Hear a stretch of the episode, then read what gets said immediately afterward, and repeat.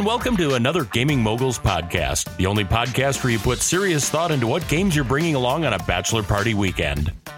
I'm Mr. Mark Teske, your host for this evening, along with my co-host, Mr. Jacob Kloffenstein. Jake, how are you doing tonight? I'm doing wonderfully. Good little intro quip. Um, this is my last night in real life before I go down to Austin, Texas for my bachelor party tomorrow. So I'm looking forward to it. And That it was funny. fun. I did shoot out a big text to all the friends that I'm bringing down with me down there. And we're like, what games do you want to bring? And I actually got a pretty good response. So I'm going to have a fun little small bag of games. Looking forward to it. Well, that sounds great. I understand though that you went out of your way to rent a place that has a nice swimming pool outside there, so you should be locked and loaded for a beautiful sunny weekend, right? Oh, it's gorgeous. It's just gorgeous. It's supposed to thunderstorm every single day with like a 90% chance that it's going to thunderstorm. so we might be inside, but whatever, beer will be flowing. We'll have all of my great friends, and I'm sure we will be warriors being able to walk wherever we need to to drink and have a good time. nice. Anywho, Any chance of train games? uh, maybe. We have 14 people down there, so probably have to bring a few of them. And I don't know how many people would be interested in A, playing a train game down there, or B, sitting around while four of the people do play a train game for the amount of time it's going to take. Yep. So we'll see. We shall see. Awesome. Well, hey, we got a fun episode for you this evening. Should we hop right into it? Yeah, but before we do that, we do have to again remind the listeners of the first game giveaway that we're going to do. Um, we are going to give away a copy of Startups by Oink Games, one of our favorite small box Japanese games by our favorite publisher, Oink. All you got to do is tag us in a photo or a post on Twitter or a post on Instagram. All you got to do is tag us, so at Gaming Moguls, and then you need to do the hashtag somewhere in that post saying hashtag Gaming Mogul Startups. That's it. I'm going to be combing through those and selecting a winner randomly on May 17th. You can join in on both Twitter and Instagram. So if you have an account on either one of those, make sure you're following us and all that stuff. And post whatever you really feel like is fun. If you want to post about our podcast, or if you want to post a picture of your dog or cat, or post a picture of game collection, I love to look at it. Just don't know. Send us some social media stuff. I just want to see where all of our listeners are at and make sure we're following you back. It is an awesome way to either start or grow your Oink catalog in a way that's uh, much smarter than the way that I attempted to start and or grow my Oink catalog in this last week. Oh yes, tell tell tell the listeners about that. It's it's hilarious. Jake and I are notorious for we are both collectors of Oink Games, the publisher from Japan, Oink Publishing. And uh, they make just these beautiful little small box games. And between the two of us, we now have somewhere around 80% of the catalog in our collection. So anytime they come out with a new one, we're always super excited about getting that in and adding that to our collection. They have recently just released two new titles, one called Duel Clash Poker and one called Mr. Face. And the opportunity came up to add those to my collection as we were placing an overseas order. So I immediately jumped on it and got a copy of both of those. And smash cut to me realizing that the copy of Mr. Face was Japanese only, and the cards in it were Japanese only, and all the instructions were Japanese only, and there was nothing on Board Game Geek with the rules and no way to find them. So apparently, it's a game where you flip a card that has an emotion on it, and you arrange the pieces of the face to like a Mr. Potato Head to make emotions on there. And when you can't read what the Japanese card emotion thing says, it's a little tougher to get anything done on that. right. Well, I'm actually kind of happy that you guinea pigged this and not me. I was ordering from a German board game shop and I didn't really want them, but you did. So I'm happy that we have them and I got to look at it and we're collecting it as a group, but I didn't have to waste my money on it. Yeah, so kind of comically, I actually wrote Oink tech support on this one and said, "Hey guys, uh, I don't know what to do here. Do you guys have English translations?" And they immediately wrote back and said, "Where'd you get this? Like, is there English cards in there?" And after the fact, I kind of realized I think they might have been kind of trolling around to see if I maybe actually had like a pirated copy or something like that. Oh, interesting. Yeah. Yeah, I don't. I mean, it's a legit oink copy. It's you know, it's hundred percent in the up and up. But yeah, it's all in Japanese. So, and they haven't responded back to my inquiries about, well, do you actually have English translations? So we'll see. I think I could figure it out enough to play it, and it actually kind of gets more funny when you do it with Google Translate because you uh, do the wacky translations too. So right. As long as everybody has a phone with the, the, the, the Google Translate picture thing, that'd actually be pretty cool. actually, what I think I'm going to do is I think I'm going to just put labels on them with whatever Google Translate says. Well, that's hilarious. you know, like uh, gently beckons the hand. Okay, uh, I got to make that with my Mr. Potato Head here. oh, that's hilarious. I, I, am actually interested to play it now. So keep us in the loop with Oink's tech service because we're interested to see what's going to happen with uh, Mr. Face. For sure. And Duel Clash Poker, uh, eh, it looks like it's fun. It looks like it's a kind of a, uh, it, it's a head to head, simple card playing game with some wild cards. And, but I think the trick is you as teams can decide what order to play things out at to strategically take down your opponents. So we'll see. Interesting stuff. Why don't we talk about what we played this week? And we had a very good week of gaming. So why don't I start us off with a new Uwe Rosenberg game that we were able to play for the first time a couple of times in the last couple of weeks. I'm, of course, talking of At the Gates of Loyang, a game from, I believe, 2005. I won this game in a TMG Board Game Geek giveaway, TMG being the publisher who recently have reprinted this game. And I was excited to try it. So I brought it to a Saturday and played it at four players with you, me, and JMac and our other friend Eric, and it was really, really, really fun. What did your kind of top level impressions on the game, Mark, as more of an Uwe fan than me? I did not know what to expect out of this game. You know, this is a game that has been out of print forever. Uh, I've never seen this game in person before Saturday. It was actually, I didn't really know what the game was even about, but. You knew it's about Gates and Loyang? Yeah. Well, and you know, we learned as we were as it was coming that this was actually the game that was the inspiration for Agricola. And it really was the inspiration for the whole farming mechanism, the planting and the harvesting part of Agricola. So, you know, I like that part of the game. That's always felt good in both Agricola and Caverna. So, a game based around that, I'm in.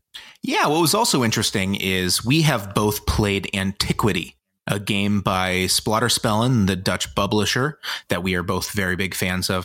And apparently, on the designer, there's like a designer sheet that kind of gives Uwe's impressions and reasons for why he did different choices with the different mechanisms. And he said that the planting of the different fields is supposed to replicate the planting in antiquity, which was really cool, kind of getting a behind the hoods look.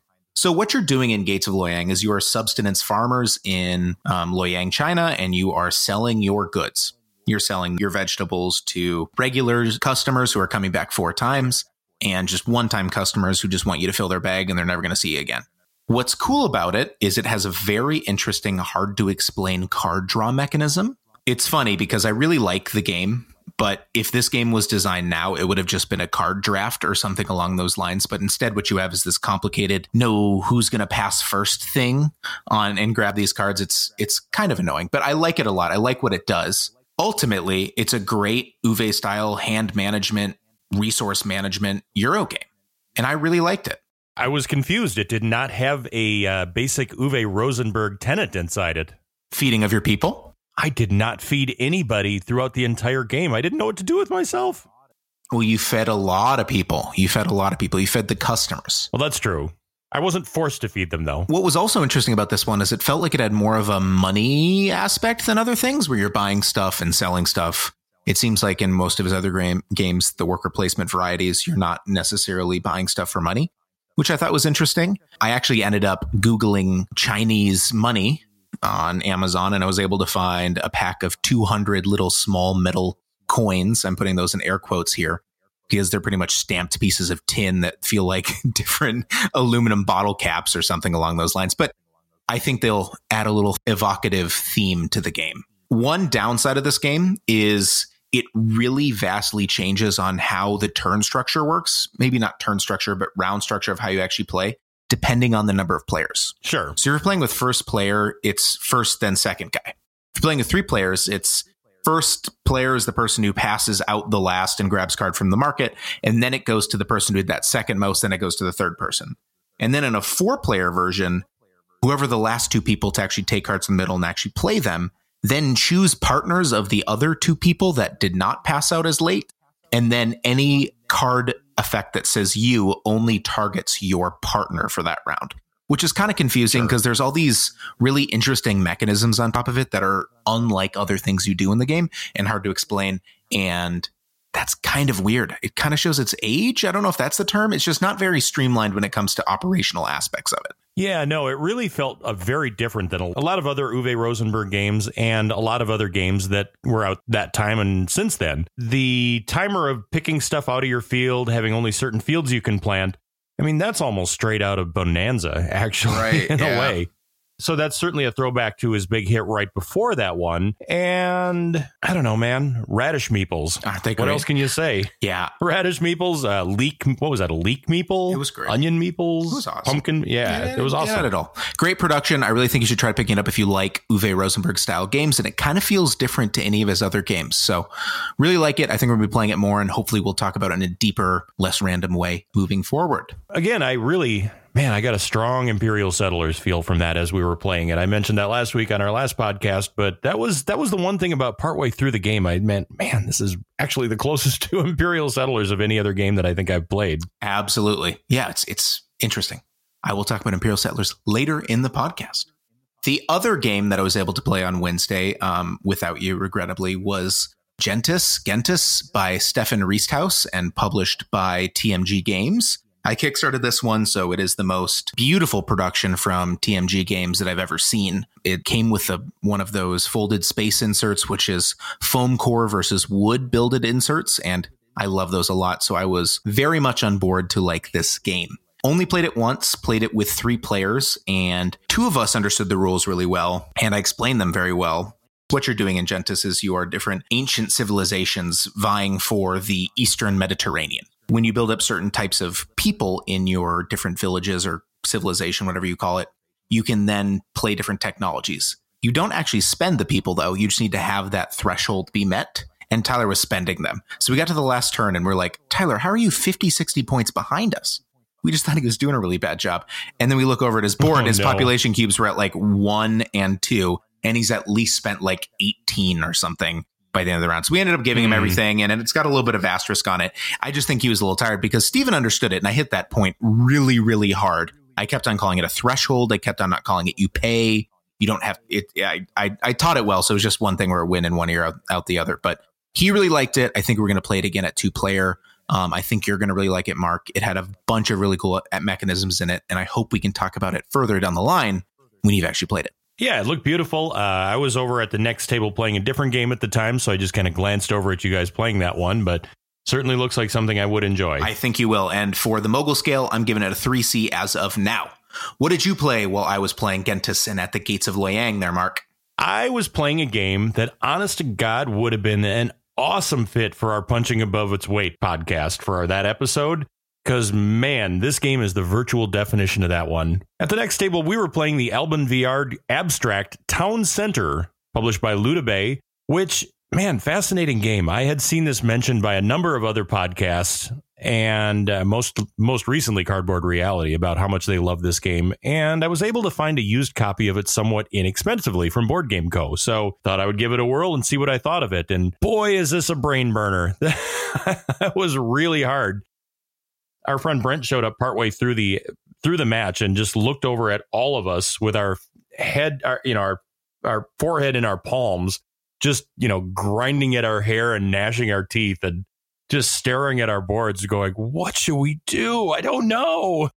The idea behind this is that you're trying to actually build a little city. You start out by drafting different types of cubes. You've got office buildings you've got residential you've got commercial you've got uh, parking lot slash elevators and you've got power stations so you draft these cubes you, there are certain rules as to how you can arrange them. Like you can't put commercial right next door to other commercial, and you can't put residential right next door to other residential. And once you've drafted the two of those, you then place them onto the board. The drafting mechanism is really unique too, in that you draw two for every player at the table. Then you make stacks based on the number of players. So if there's four players, there's four stacks of two. So when you do a snake draft on them, and you can only take off the top of every stack, the person that draws them can artistically and creatively make sure that the people behind them don't have access to what they don't want them to have access to. Once you draft them, you place them down there. Then there are rules for growth. If the it, it kind of flows downhill in a waterfall. If there's more offices than there are residences, then the residences grow. If there are more residences than there are commercial centers, then the commercial centers grow. After you've done that, if you have powered commercial centers, they'll pay you dividends every round. If you have parking lots, they'll pay you dividends every round. And how much they pay is based not only on their size, but how far off the ground there are. There's like a real premium for stuff that's like lofty up in the air as like the penthouse. You earn income based on where these things are placed, and then you use that to maybe buy some pieces to go use for the next round. At the end of the game, it comes down to where you cash in your money and then the powered residences instead of the commercial properties then pay you out at the end. It was an amazingly interesting 3D spatial puzzle that you were placing these tiles down and trying to figure out how to arrange them so that they'll grow organically and then pay you maximum money. And I absolutely love this. I, I really, it's the game I've been thinking about all week that I'm dying to run back again. Oh, wow. Really interesting. Yeah, because oh, I, I hadn't heard it. much about this. I was kind of on my radar. It wasn't on my wish list or anything. And when you bought it, I was like, okay, that's cool. I'm excited to try it. Sweet. I'm always down to try something. But hearing you describe it now, I think it's definitely something we got to get to the table. How long was it? It says 45 to 60 minutes, and that's 100% right. I mean, we definitely played it in, in 60 minutes, first time through with trying to understand the rules and how it all worked out. And we were done in less than an hour, no problem. So, yeah, if you had people that knew how to play, it would be 45 minutes, no problem whatsoever. Got it. Well, I'm going to have to try Town Center by Albin Viard. What would you give it as a mogul scale, Mark? Uh, two for rules. And it is a probably a 2D on the rules on the on the strategic side of things. Oh wow, it really punches that hard. Interesting. Yeah, because I remember looking yep, over at yep, you guys yep. and we were playing Gentes at this time and we were just kind of loving this great little Euro with a bunch of interesting mechanisms going on. And we look over and you guys are just in pain. so I, I, I like games that hurt me and make me feel a bad way. Yeah, but great pain. I mean, it's one of those that, it, you know, when you're solving a really hard puzzle. And the beauty of it is, is all of a sudden you'll see this move that's just beautiful. You'll see this where, oh, I lay this one thing here, and that'll cause my residences to grow, which will make my commercial spaces to grow. Then I can go up a level, which will then like triple the amount of money that'll pay out. Oh, it's going to be a beautiful move. And you see those every once in a while and it feels so good. That is awesome. Speaking of games that cause you a lot of pain, I was lucky enough to be able to play Metro X's expansion. I'm trying to pronounce the X really poignantly there because I think it's called the X. no, it's the extension. Pardon me. Yes, it's the extension. Metro X is one of my favorite games from last year. It was designed by Hisashi Hayashi. We've talked about it a bunch on the podcast, but what's really cool is they released an expansion map and there are three different new maps on it. And I was able to play on one of them, but I thought I would describe each one of the new maps because they are, it's kind of a rarer little thing. And seeing as we have them, we should probably talk about them, even though we haven't played them. So there is a three new cities, starting with Sendai is the first one. And so what's cool about Sendai, aside from the fact that all of the paths are going certain different ways, there are this new mechanism where the track will actually split into an A and a B route. So that'll commonly happen with actual trains. Um, maybe during the week it runs one way, and then the weekend it'll actually run the other way or every other, depending on which different train it is. And that is really interesting. So you get a certain amount of points if you go for the shorter one or if you go for the longer one. Take everything I say here with a grain of salt because the rules are 100% in Japanese. And I think they've posted a fan. Someone posted like a fan translation on BGG, but it may not be true. So we shall see. Maybe everything I say here is wrong. Um, but that one seems really cool. The Hakata route is the new one that we actually played on Wednesday and it had a whole bunch of really short routes that kind of don't interact with other people. So there was maybe three or four routes that are maybe two to five length and they don't interact with any of the other ones. And then there's a couple of other ones that are really spaghettiing junctioning in the middle that are longer routes, which was very interesting. And then finally, there was the Nagoya, which is a map that has uh, the same kind of thing as the split, but it's actually a loop of a train. So you start in one end and then you can loop all the way around and you can either go left or right and fill it all the way through. With each one of these new expansion maps, we're very excited to be able to play all of them because I'm speaking for Mark, and I think that you will not disagree with me here. The gaming moguls love Metro X, and any more content for it is going to be huge. Yep. I cannot wait to play with you, Mark. Yep. Out of curiosity, of the original two maps, what do you say your split was between playing the two of them? I played Tokyo two times as often as I played Osaka. Probably actually three times as often as I played Osaka. Yeah. No, I think that's probably right on the money with with where I did too. So I'm curious to see how the new maps will change that uh, which ones I want to play. So cuz man, to- the Tokyo map is really wonderful. Osaka's fun too, but curious to see if any of these dethrone Tokyo. Yeah, it'll be interesting. I don't know if they will because they're each a little weirder, but they all are more interesting. You can tell, even if you've only played the game once or twice, by looking at these ones that they're clearly more advanced. I mean, the Sendai, Sendai one has a path of four or five different things that have the same three different train lines running on it. Yeah, that was crazy. So it could be really hard to make sure you're doing that. Yeah, I showed them all to you, and it was like a kid in the candy shop. What's also interesting, there's a lot of these zigzaggy one long ones where it goes on for maybe 10 or 12 squares after. It's it's going to be really fun to dig into these and see all the different maps that we have now. Be interesting to see if they actually bring this one to the US. I mean, they never actually brought Metro X to the US, which is a crying shame. And so I, I, suppose hoping for the expansion to ever come to the US is probably even more ridiculous to hope for. But yeah. It's a wonderful game if you can find it. Hopefully they'll have copies of it for that more people can get at Gen Con this right. year. Or somebody will be brave and post the new expansion maps on BGG. I'm just not going to be that one without the written consent of Okazu Brand. Yep. Sounds like the right idea. Speaking of Hisashi Hayashi, I got to play another Hisashi Hayashi roll and write that same night. And this is one that I had never heard of, and it was also definitely one that I didn't know was designed by Hisashi Hayashi till after the fact. This is Rolling America, published by Gamewright here in the US. I got to be honest, if you told me something's published by Gamewright, that isn't necessarily something that makes me jump out of my chair and want to play it. Got it. See, it's funny because I know a little bit of the background about this game. I, it's always been on my radar because I love Hisashi Hayashi so much. And I told our friend Brent on a BGG list, he posts the games he plays every year. Hey, Brent, bring Rolling America or Rolling Japan. I'd really like to try it because we obviously like Hisashi Hayashi. We like quick rolling, rolling rights this will be one that's great. And then he pulled it out, and I was regrettably playing another game or something. I can't remember what I was doing, but I wasn't able to play with you guys. And I was looking over, just being like, yeah, Mark's going to really like this. And then I like talked to you about it, and you're like, yeah, that was a good game. And you had like no idea that it was something that we probably would like no. by the same designer. well, and to be fair, I don't really mean to rip on Gamewright because they do publish Sushi Go, and I really like Sushi Go. I'm, I'm, not too. ashamed to admit Big that. fan. Big fan. So, what'd you think of it? The idea behind Rolling America is that you have a bunch of colored dice that you draw two of them out of the bag, you roll them, and then whatever region is that color, you have to write that number in. The challenge is, though, that you have to put numbers either within one, either direction of the one next to it. So, if you've got a four in a space, that means you could put a four, five, or a six in all the states surrounding that one. Gets more challenging as the game goes on because you have less good spaces where you can put things. And if there's ever a chance where you can't put something there, at that point, what you have to do is you have to go in and put down an X when you screw up. And that's ultimately actually how the scoring is done for this game. You go through and you count up the number of X's. Whoever has the least number of X's is the winner for that game.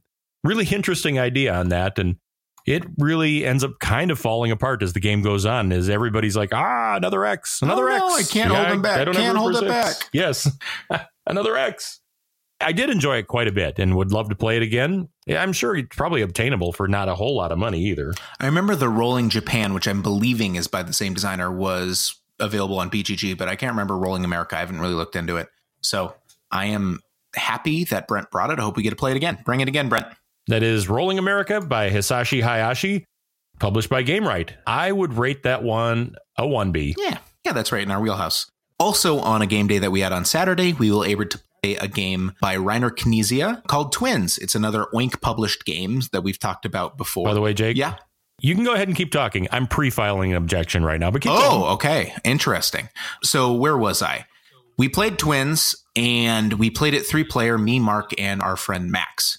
And I am so bad at this game. We've talked about it before, but what you're doing in this game is you have a everybody starts with 10 money and on your turn you are dealt a hand of eight cards and you're going to put together of those eight four pairs that are going to be scored in a certain way that are similar to poker hands so like a, a, a matching pair is worth something and then everything will beat everything else down the line I am so bad. I don't understand this game. I always lose. I just don't have a good time with it and I want to and I don't think it's a bad game. I just think I'm pretty lukewarm on it, and I'm excited to hear what your your your your disagreement is going to be here because I, I I wasn't coming that aggressively here. I'm I'm I'm interested.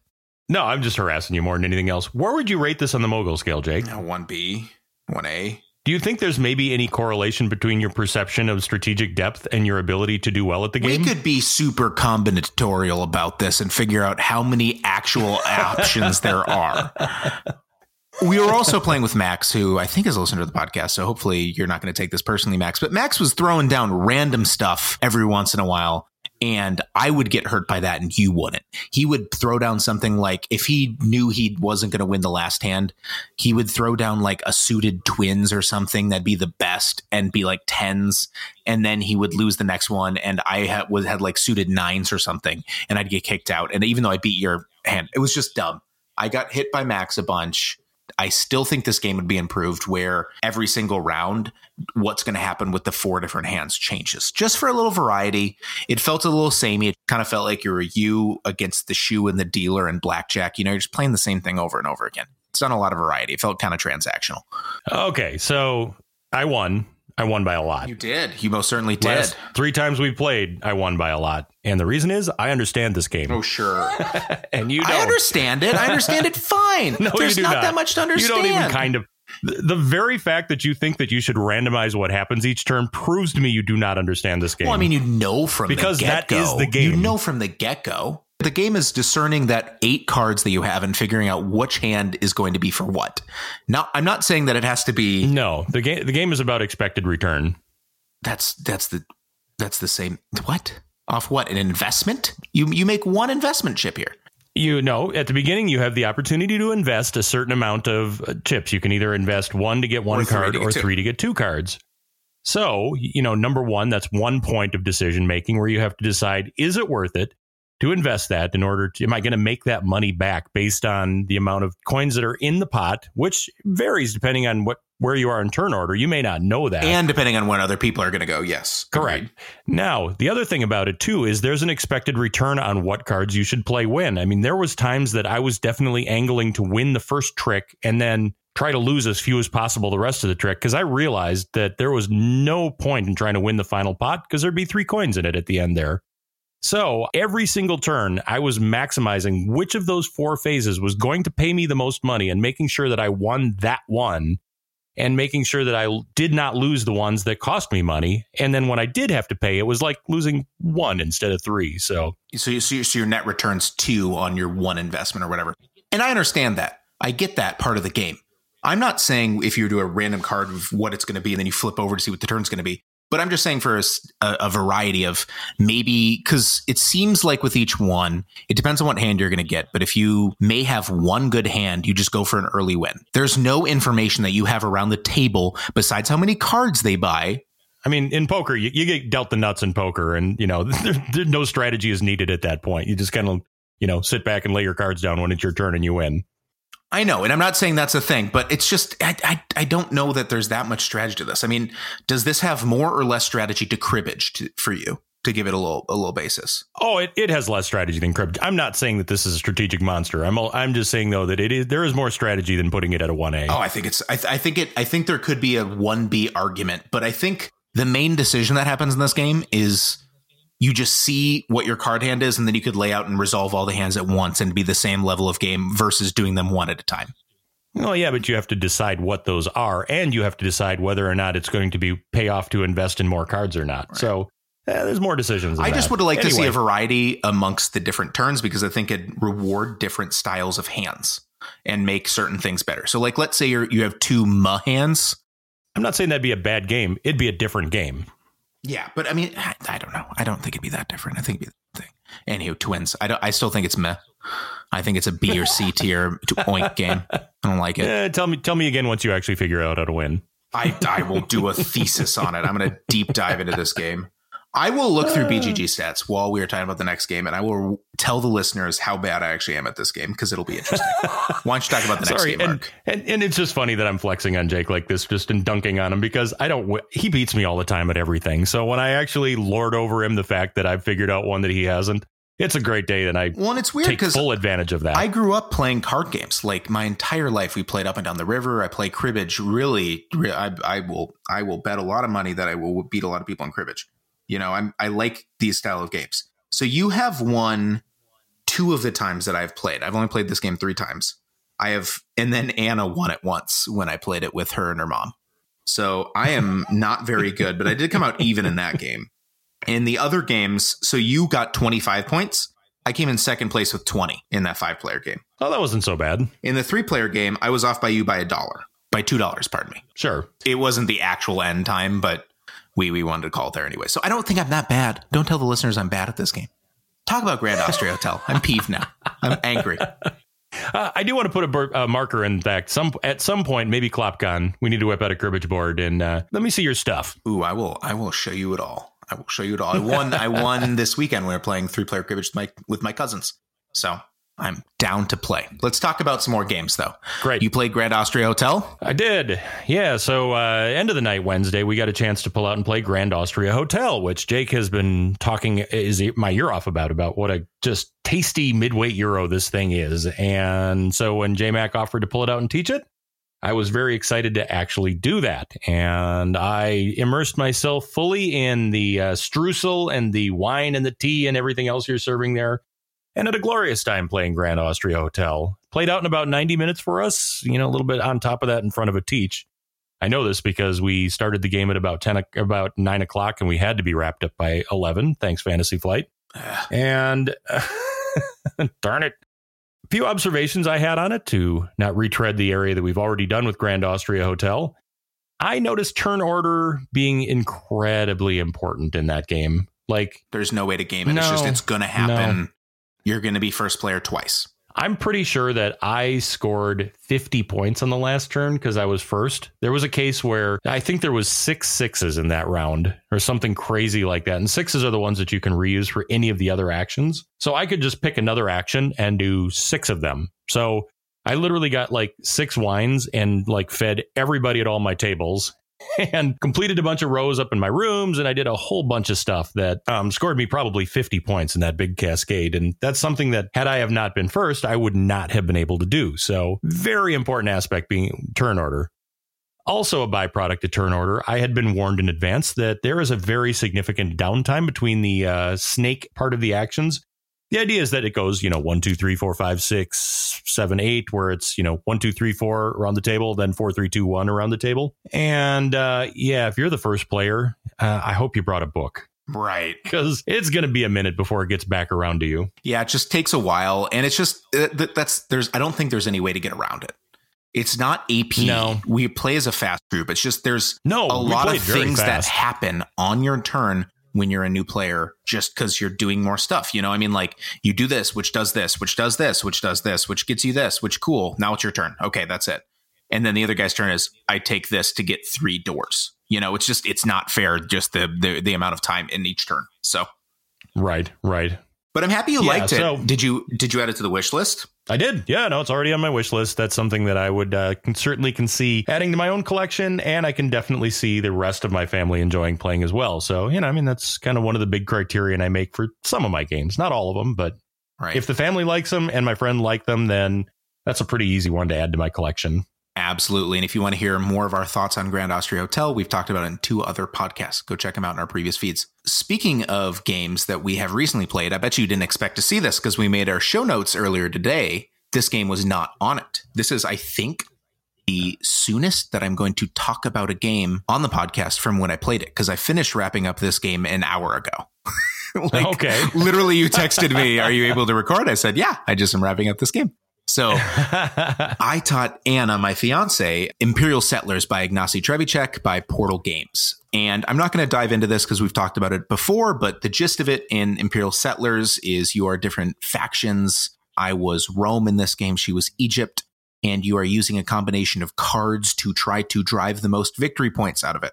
It's kind of cube pushery where you're converting different resources from different cards to do this, to do that, to do this, to do that, to be able to get the most victory points as you can but it's an awesome engine builder with a huge amount of expansions to it. And it was interesting to get Anna's take on it because Anna's not super into games. It's not probably a hobby that we share. She really right. likes those exit games, so we played the absolute crap out of those. And she'll play some games with her family and stuff, but it's it's it's more of a byproduct. If it's just me and her, we'll do something else. We'll just chat or sit around or do something else. Couple of takeaways from just Anna's position. She one time shouted out of the blue, "Every decision is hard," and I hope our neighbors Oh, weren't no. too mad about that because she, I think she had a tough time digesting the fact that. So to actually build up your civilization, you have to tear down the previous buildings, and I just don't think Anna was able to process that in a, in a good way. So she'd be sitting on a couple of resources that she could have spent to build another building, and I said to her, "Honey, why, why are you sitting on these? You should spend that." She was like, "Well, I need that card for next turn," and I'm like. You can't have that mentality. You have to be able to use that card and throw it away to be able to build something better so you can build down the line more and you're not wasting these resources. But ultimately, I did pretty well with the Romans. I was helping her with her Egyptian strategy, so I probably wasn't as focused as I would have normally been. But I was able to score 54 points and got a pretty good setup from the beginning. So I was able to score pretty quickly. I just wasn't able to get any cards to keep my stone development going. But it is such a fun game. It was really fast, even with Teach. With her, I think it was 35, 45 minutes. Hmm. 45 to an hour with Teach. And there's just so many factions for her to explore with me. So I'm hoping she likes it. I'm thinking maybe she'll sleep on it and be a little more jazzed on it. Cause I got the, I'd probably rather play other games at the end of it. And I was like, dang it. Thought the cute art would draw her in. My daughter loved it. Would telling her that help at all? Uh, maybe I'll just, I'll just have to say, come on, you can do better. Come on, you can beat Elizabeth here. Mark's 10 year old daughter loves it. Right. It's such a good game. um, I'm, I'm happy she got to play it though. And it made me realize I need to bring it to games more. I know we talked about it last episode, but we're talking about it again. Sounds great, Jake. And, uh, you know, if you check out our Gaming Moguls Mogul Scale rating on our website, gamingmoguls.com slash mogul scale, you can see we rated this a 1C or a 1D, depending on whether you're building your own decks or not. You did not build decks, right, Jake? God, no, that'd be so funny. Okay, so here's the game. Now let's construct our decks. Here's all the factions. What do you want? Anywho, that's what we played this week. I have an interesting question for you, Mark. And you recently went on a trip with your family, and you've been sending a whole Mhm. bunch of message to me about games about locations. And we've been talking about this a lot. So I thought it'd be an interesting segment for the podcast. So why don't you tell the listeners kind of your mentality behind this and kind of what spurred it? Sure. Um, I've got kind of a goofy offbeat collection in my game and kind of a sub collection, I would call it, inside of my main game collection. I actually started using game collection as a way to get souvenirs from places I've traveled in the world.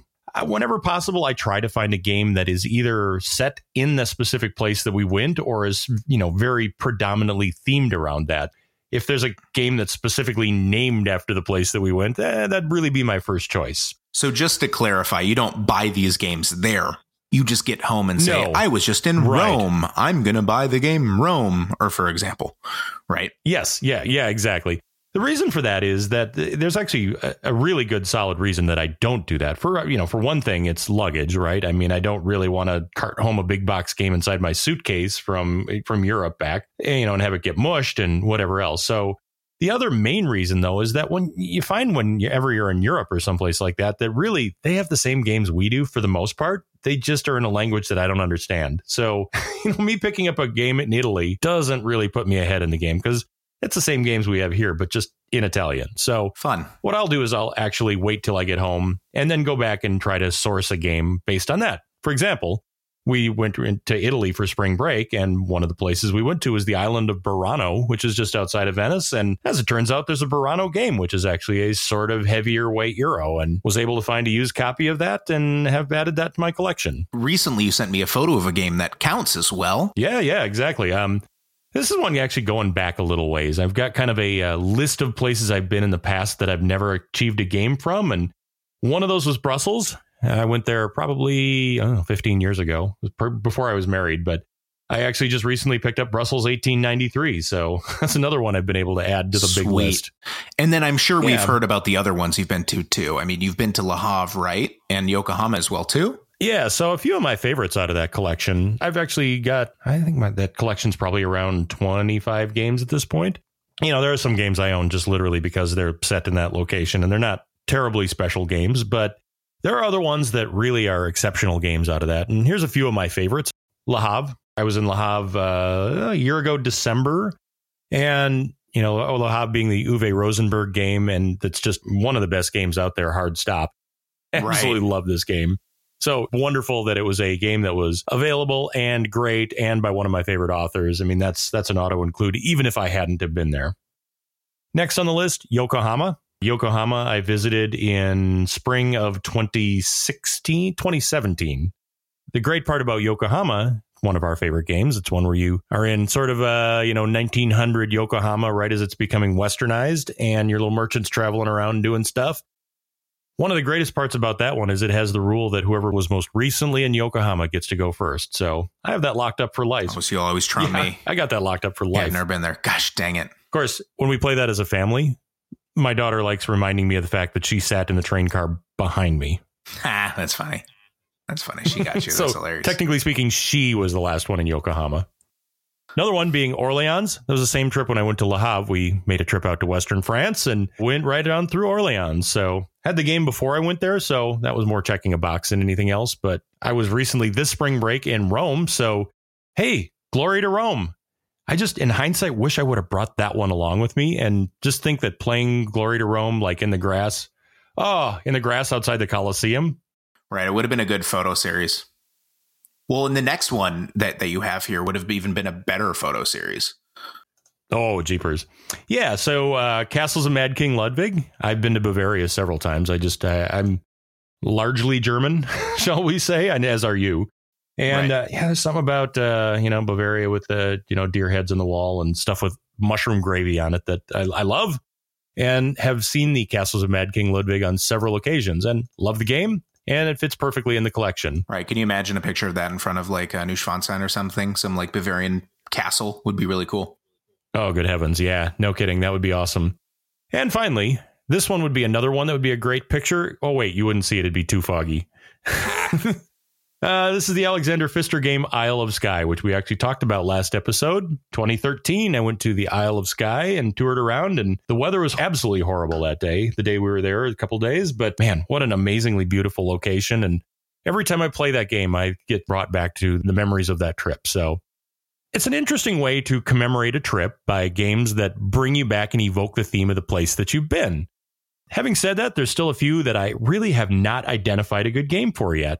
I'm looking for a good Iceland themed game. I don't know if there is one. Isn't Reykholt in Iceland or is that in uh oh, that's a good point. Yeah, I always forget about that one. Right? I- I Uwe think- Rosenberg too. You know, Uwe actually does have an Iceland tile inside a Feast for Odin. So that is in I kinda- Iceland. there it is. I was right. It does kind of check that box. Yep.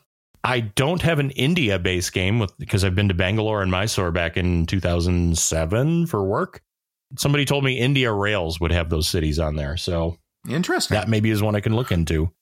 I also don't feel like I have a great China game. Gugong sort of fits because Gugong really means like uh, the Forbidden City, and I have toured the Forbidden City, but eh, I'm more looking for a game called like you know Walls of Beijing or something like or that. Or- 1880 China. That's what you got to get. Also you, true. You have to get it. oh man, that, that has to apply. when we played 1880 last time, I wanted to just lay a token on Xi'an so badly because I've been to Xi'an and absolutely love the city. I really wanted to token Xi'an, but my unfortunately there was really no game reason to do that other than just Yeah, I've been there. Nostalgia. Sweet. why'd you why'd you token Xi'an? Eh, It just felt I've been there.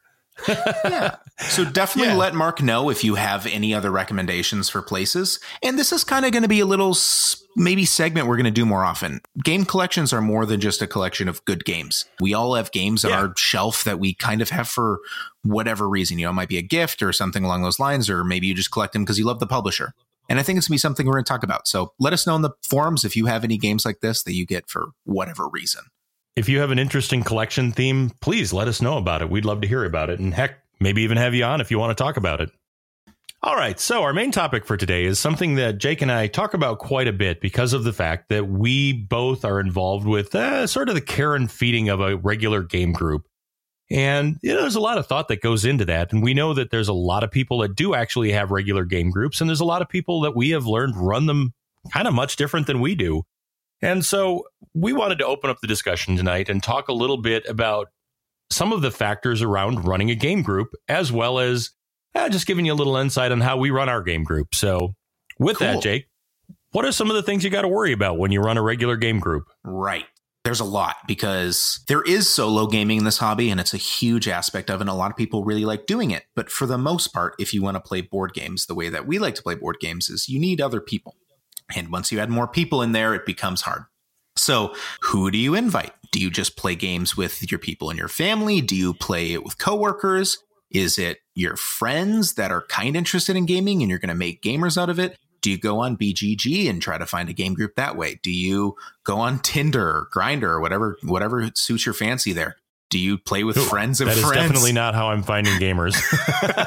I'm sure you can figure out. Do you go on one of those meetup apps? There's a lot of different ways to meet with people. Right. However, I think we have probably a good experience with us playing with or meeting friends of friends. So it actually we're we're we're a testament of that exactly is me and you you're my uncle's coworker's college roommate. So there's no real right. way that we knew each other before this, but you were interested in games. And I was interested in games and your, your college roommate, Brian, brought you to a game night and we enjoyed playing games with each other. And you've been a member of the group ever since. And we've always found that it's easier to maybe as long as people are vouching for you or you're friends of a friend or maybe interested in games in some way, it's easy to make a good friend out of somebody who also shares this great hobby. Yes, absolutely. Also, with that, how do you invite these people? Are you one of those people that just says, okay, well, one Thursday, we're going to play Imperial 2030. I need five people. I'm first going to text Mark. Mark's out. Okay, I'm texting Tyler, then down the line. Do you keep it a private, regular group? Is it a semi private group like our Wednesday group that we're going to talk about in a bit? Is it a full public group where it's on Board Game Geek and whoever shows up, shows up? How do you deal with the aspects of people coming and going during those times? Do you make sure that everybody comes at a certain time? you make sure that everybody will wait for everybody to play the games? Is everybody even going to play games together? There's a lot of different aspects to just dealing with the actual people. Then moving forward, games. Yeah, games. The actual part of it. Who's going to run? Manage the games, right? right? So you know, a few things to think about there. First off, what games do you play? How do you pick them? How do you do you reserve them? Do you just uh, is it survival of the loudest? Whoever yells the loudest gets their game played. Who runs them? Who teaches them? Is it the person that picks the game or somebody else? Next, how do you deal with the fact that, you know, there's different gaming abilities at your game night? Is that something that's a factor? How do you deal with themes of games? Certainly, different people like different types of games, and different people don't like different types. And running a game group where everybody can be happy and feel invited is a challenge. And then finally, Jake, where do you play those games at? Right. And so that's something that we've had an issue of, and we've waxed poetically about it, about how angry we're at FFG for closing down an hour early. But that's becoming a huge issue for us. You know, I mean, that location is a big aspect where everybody feels comfortable and how it suits the group and all that stuff. Finally, kind of in a more macroscopic standpoint, play style. Different people like different styles of games. And I think if you put a room of gamers together, you can always find something that everybody will like to play. But Mark and I get along a lot with our taste in games.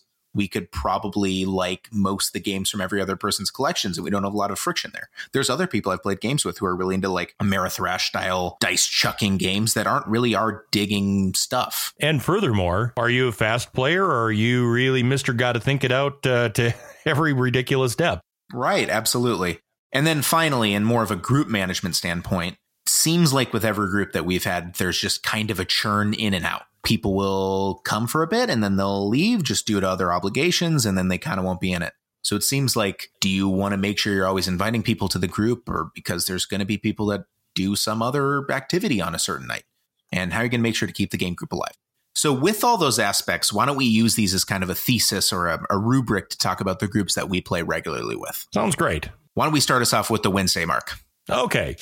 So, for starters, our Wednesday group is the group that Jake and I play with every Wednesday night, every Wednesday night that we're available. I have been doing it now for about two years. Jake, how long have you been doing it?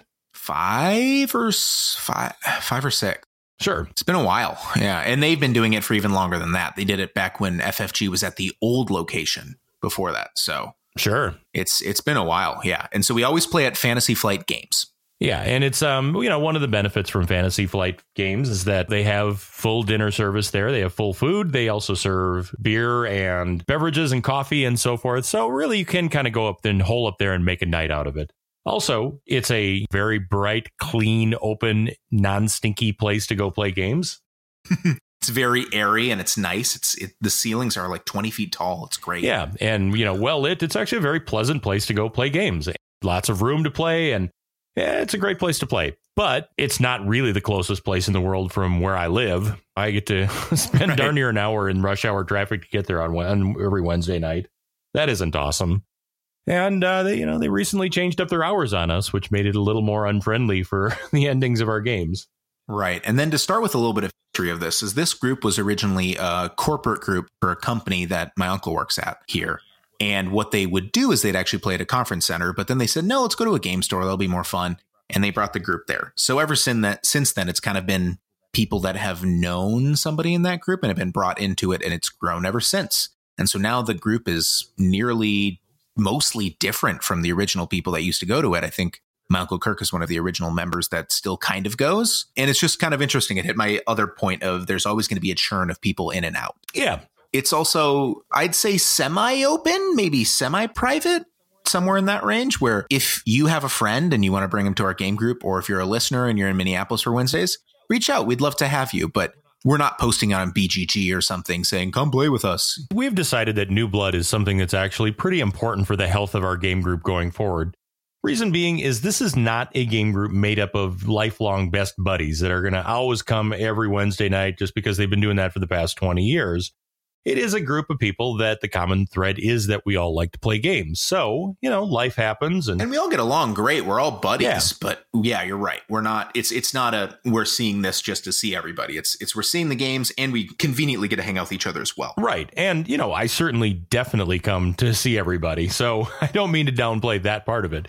But eh, not everybody's in, as invested in it as you and I are. So, it's important that people get busy with life and so forth that we always make sure that there's a uh, roster shall we say of people that are willing to come so that we can always field a couple of tables every wednesday night and people get busy, we've always got enough people that can come. Right. We try to recruit wherever possible and bring people into our group that fit well with our little mindset and fit well with the style we play with games with. And uh, that's actually run reasonably well. And we pretty typically are able to run two tables rather reliably on Wednesday nights. Yeah, it's pretty rare if we can't get two. So the actual nitty gritty of how this invite works for us, and we're just digging into our group as an example of all these aspects of a group that works we send out an automated email every Monday morning from a Gmail that's just the name of our group at gmail.com. And so I bought a little thing. It comes out every Monday morning at 9 a.m. and people respond usually by Wednesday on whether they're going to come. And people are usually pretty good about saying, Hey, I'm going to be there. I'll be there at eight. And I'd say most everybody shows up if they say they're going to show up. And there won't just be random people that'll show up randomly or not. One downside with that, though, is we always try to make sure everybody's going to be in a game because these are our friends. We want to play games with them. So sometimes with people coming at different times, it can change our game choice and we always try to cater it around those people so that we can know that they're they they have a spot at the table and they want to feel welcome. Right. Yeah, and this is something that I don't know that there is a right answer to. We really try to make sure right. everybody that comes out doesn't have to sit around for an extended period of time and not be in a game so that if we know, you know, somebody just randomly shows up, they're kind of on their own. But if we know you're coming, we'll do every best thing we can do to try to make sure that we can get you in a game as quick as possible. And we'll try to plan around that. But that definitely means that some nights that means that we're playing an hour of fillers before we kind of kick into the main event at 7 p.m. Agreed. And the other thing that's kind of interesting about our group is we don't know we're playing before it shows up. I will say maybe five or six times a year, maybe there'll be some specific game that we have arranged that we know we're going to play on Wednesday. But I'd say most of the time, the vast majority of the time, we're all going to show up with maybe a small ish bag of games. Mark brings a giant bag of games you hate your back. Um, but we kind of just and then it goes kind of goes up into forum. What do we want to play? Well, I got this game. That'd be really cool. Let's try that. Let's do this. Let's do that. That's how every game group that I've been a part of has actually worked. That everybody just sort of brings a collection of games they might want to play, and then once everybody's together, we sort of look through them and make a consensus call on what we're actually going to play. I've been led to believe that that's actually somewhat unusual. Right, which is weird. It's amazing that people will, or maybe this is wrong. Let us know if this is how you do it it seems like most people we talk to will know, okay, we're playing Root on Tuesday. Here's the rules, everybody see you then. And we're just completely unlike that. We've never ran that way. I think it could be interesting for us to do that, but I think it'd be so many emails going back and forth of people voting for what they want to play. Right. Yeah. So yeah, it sounds we we've been told by other groups that what they really do is they all figure out days in advance. Well, who wants to play what? Who wants? Okay, I'll bring this over, and then they really they narrow it down to playing one or two games, and those are the games that they're playing that night. And then finally, in regards to game selection, we all really play, I'd say, excellently with each other. That's probably the other thing that goes really well is we all get along personally really well. We all play really quick. And we all, for the most part, like very similar games. We all really love Euro games. We all, most of us, I'd say there's a good group of us that really like financial based games.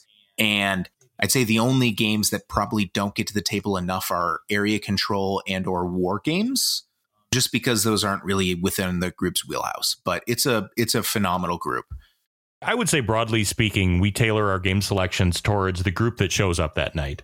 right that's fair too Yeah. So, I mean, if it's Jake and I But it's- and Tyler and right. J Mac that shows up, we're playing a train game. No two ways about it. But a good chunk of the group, that's not their jam, and that's totally cool. And if that's the group that shows up that night, midway Euros, here we come. it's very easy for us to choose something it's not like somebody's going to come well we're going to play cthulhu wars every single week which is a fine game i try to play it at conventions but that's not something that's really within our wheelhouse Well, know. yeah, and uh, I mean, we have seen a microcosm of this one. I mean, we tend not to play a lot of co-op games. We've talked about our love of co-op True. games in the past. absolutely. There are definitely people in our group that that would be their favorite thing to play, and certainly we're up to play whatever. As it just happens to work out that the crew that shows up isn't really that into playing co-op games. So, Mark, why don't you talk about a couple of other your groups that I am not as big of a part of? Um, I think from pre Jake. Is, Sure. is that how you split your time? Pre Jake and post Jake? yeah. Um, talk about the dark times. Right. Well, uh, so one thing I did is I realized a couple of years ago that I was playing with all these little tiny islands of gamers that I had, geez, probably four or five different groups of like three people, and and none of them knew each other. And man, it was a struggle to try to keep all of those warm and to get to you know. And I, there were different groups of friends from different parts of my life, and I suddenly realized that wait a minute, if I introduce them all to each other, then the call list that everybody has for pulling together a pickup game night gets so much larger and so much easier. So I actually created a local game group that I sort of tongue in cheek called the D19 group because I can't roll a 20 to save my life. It's as if I had a 19 sided dice. Oh, got it. Yeah. So I, I called it the D19 gaming group. And what I did is I really made a point of having a couple events a year where I literally invited everybody in all my circles of gamings and made a point of getting everybody to cross pollinate. And I, I've seen that really work over the past few years where now many of those people have become friends just because I have introduced them as part of other groups and gotten them together. That's worked awesome. I do have a couple of other groups that are like groups of old friends where it tends to be when I get together with them. We have gotten together as a small group forever and we still get together and play as a small group. They do come to my bigger groups, but we will still make a point of getting together as a small group, mostly because we all used to work together and still have a lot of eh, a lot of inside baseball conversations around uh, people we know and so forth. So those those nights tend to be a little bit of two hours of chatting before the serious gaming happens. Got it. Are you the main game runner for those groups for both D19 and for the other ones, or how does that kind of work? Well, D19, it depends on the event. I mean, if it's one of the bigger events that I have, and by big, I'm talking about, you know, 15 to 20 people, that's multiple tables, and that requires multiple game runners on that one. But uh, I would say in that group, there's a few of us that have larger collections and like to run games. So again, it's a little bit around robin selection on who says what. One thing I will say about myself, I don't do Minnesotan well. Uh, Minnesotans have this jokey thing that everybody will sit around and go, I don't care. What do you want to play? I don't care. What do you want to play? Right. And they'll if do somebody for- offers something, do you have to d- deny it three times before you can actually accept it, even though you wanted Oh. the thing that you was offered to you? Yeah, it's, Completely. It's, it's a thing. And in the time you spend playing that dumb little social deduction game, you could really have actually played something else. So I don't play it. If it goes once around the table and nobody has an opinion on it, I'll grab one and say, We're playing this. Plop. Right. Yeah, usually it's a case where that happens when nobody's got a terribly strong opinion. Interesting. Yeah, I've come to a couple of your D19 things. They're great things. I've actually ran some games there, which is weird because I was not anticipating on it. I was just planning on pulling things down off your shelf and playing them with people there, but I was running games. I guess I don't mind teaching games. Uh, just quick little aside. Um, I used to play games with my, and I still do with my my good friends from high school and good friends from college. But it just kind of got to the thing is they don't like it as much as I do, and if they're going to really reach out and want to play a game with me, that's great. I'd love to do that, but there's a million other things we can do together to spend time together. If you want to play games, come to my Wednesday night thing. If you want to do something else, invite me and I'll do that too. Or if you want to play games, text me and we'll play on it for Saturday. I kind of gave up with the whole trying to convert them all into really diehard gamers like me because I got a great community of people out there that I was able to find pretty easily. Just took a little bit of, a little bit of searching. Yeah, likewise too. I used to make an attempt at getting games played at get-togethers of my college friends, like at New Year's Eve or something Right. like that, and I finally realized that was a fruitless episode. Yeah, I kind of realized just the evangelizing of games is just not something I need to do anymore. I found a great group of people and we're growing friends of friends and stuff like that. And it's it's awesome. We have a good group of people. I just don't really need to bring my friends that aren't going to be as interested as me. We can do something else. For sure. One thing that Jake, I think we've both been very blessed in is that for the most part, we haven't had to deal with group management in a negative aspect ever. Yes, we've been very blessed. Fortunately, everybody's recommendations and everybody's introductions have been great. And we haven't had to deal with uninviting anybody or discussing with them their personal hygiene or I don't know, discussing with them their cheating habits or anything like that. So that's been nice that we haven't had to just say, oh, don't tell Bob about our get together on Wednesday. Right. And that would be really tough for groups that do have to manage that, where you've got somebody that's most likely a good friend of somebody in the group, but they're a complete pain to game with. Yeah, there's a couple of people at the store that may have monikers that have played a game or two with us. And we won't play a game with them again this, for whatever whatever reason. Uh, Cheater Mike being one of them. Um, he won a game with hidden information. Who would have thought? So yeah, it's it's it's great, and we don't have a lot of expansions with that, but we do want to. It's great that you brought it up because it's a big aspect for a lot of game groups. Maybe if you're playing at a game store and you're running an event there, you might have to deal with some people that may not be super good people, or maybe they mean the best, but maybe they just kind of don't have the best social cues or something along those lines. We just haven't had to deal with it. So not to disparage the people that do. We, we are lucky, I guess. And I think the last aspect that I want to bring up regarding kind of interpersonal gamer relationships is what's your play speed? Different right. groups have different ways of going about this one. And it is actually important to sort of read the room and go along with whatever that is, because I definitely play with groups that have different styles than my personal preference. And uh, I love them for who they are. And I'm just glad for the opportunity to game with them. But our personal group, we tend to play sort of ready, set, go. When it's your turn, you got about a three Mississippi to move your piece. After it's your turn, you maybe have 10 seconds before somebody clears their throat and says, um, it's your turn. Right. And your turn is not for figuring out what you're going to do for the most part. It's for actually making your move. That's not the way that every one of my groups work. I play with some very competitive people. In fact, a lot of the other groups are some of the highest win percentages of anybody that I know but they're very methodical about it and everybody in the group plays that way. So i mean that's the way that group plays. So anywho that's been our discussion about game groups and kind of a macroscopic standpoint of different aspects that you kind of have to consider about them and what we've done successfully with our game groups in the past. Let us know how your game group works if you're one of the people that texts everybody saying hey i got a game of root. We're going to play it on saturday. Who's in? I'd love to hear how your guys' groups work. You can reach us on pretty much any social media aspect. Feel free to reach out. That sounds awesome. Hey, Jake, that was another great episode tonight. Yeah, it was fun to talk to you. Hope you have a good rest of your night. Good night, folks. Good night, everybody. This has been the Gaming Moguls Podcast, co hosted by Mark Teskey and Jake Klopfenstein. Please find us on iTunes, Spotify, Google Play, Stitcher, or TuneIn. Feel free to join our Board Game Geek Guild, guild number 3431 Find us on Instagram and Twitter at Gaming Moguls. Or reach us via email, jake at gamingmoguls.com or mark at gamingmoguls.com. If you like the Gaming Moguls podcast, please tell a friend. Thanks for listening.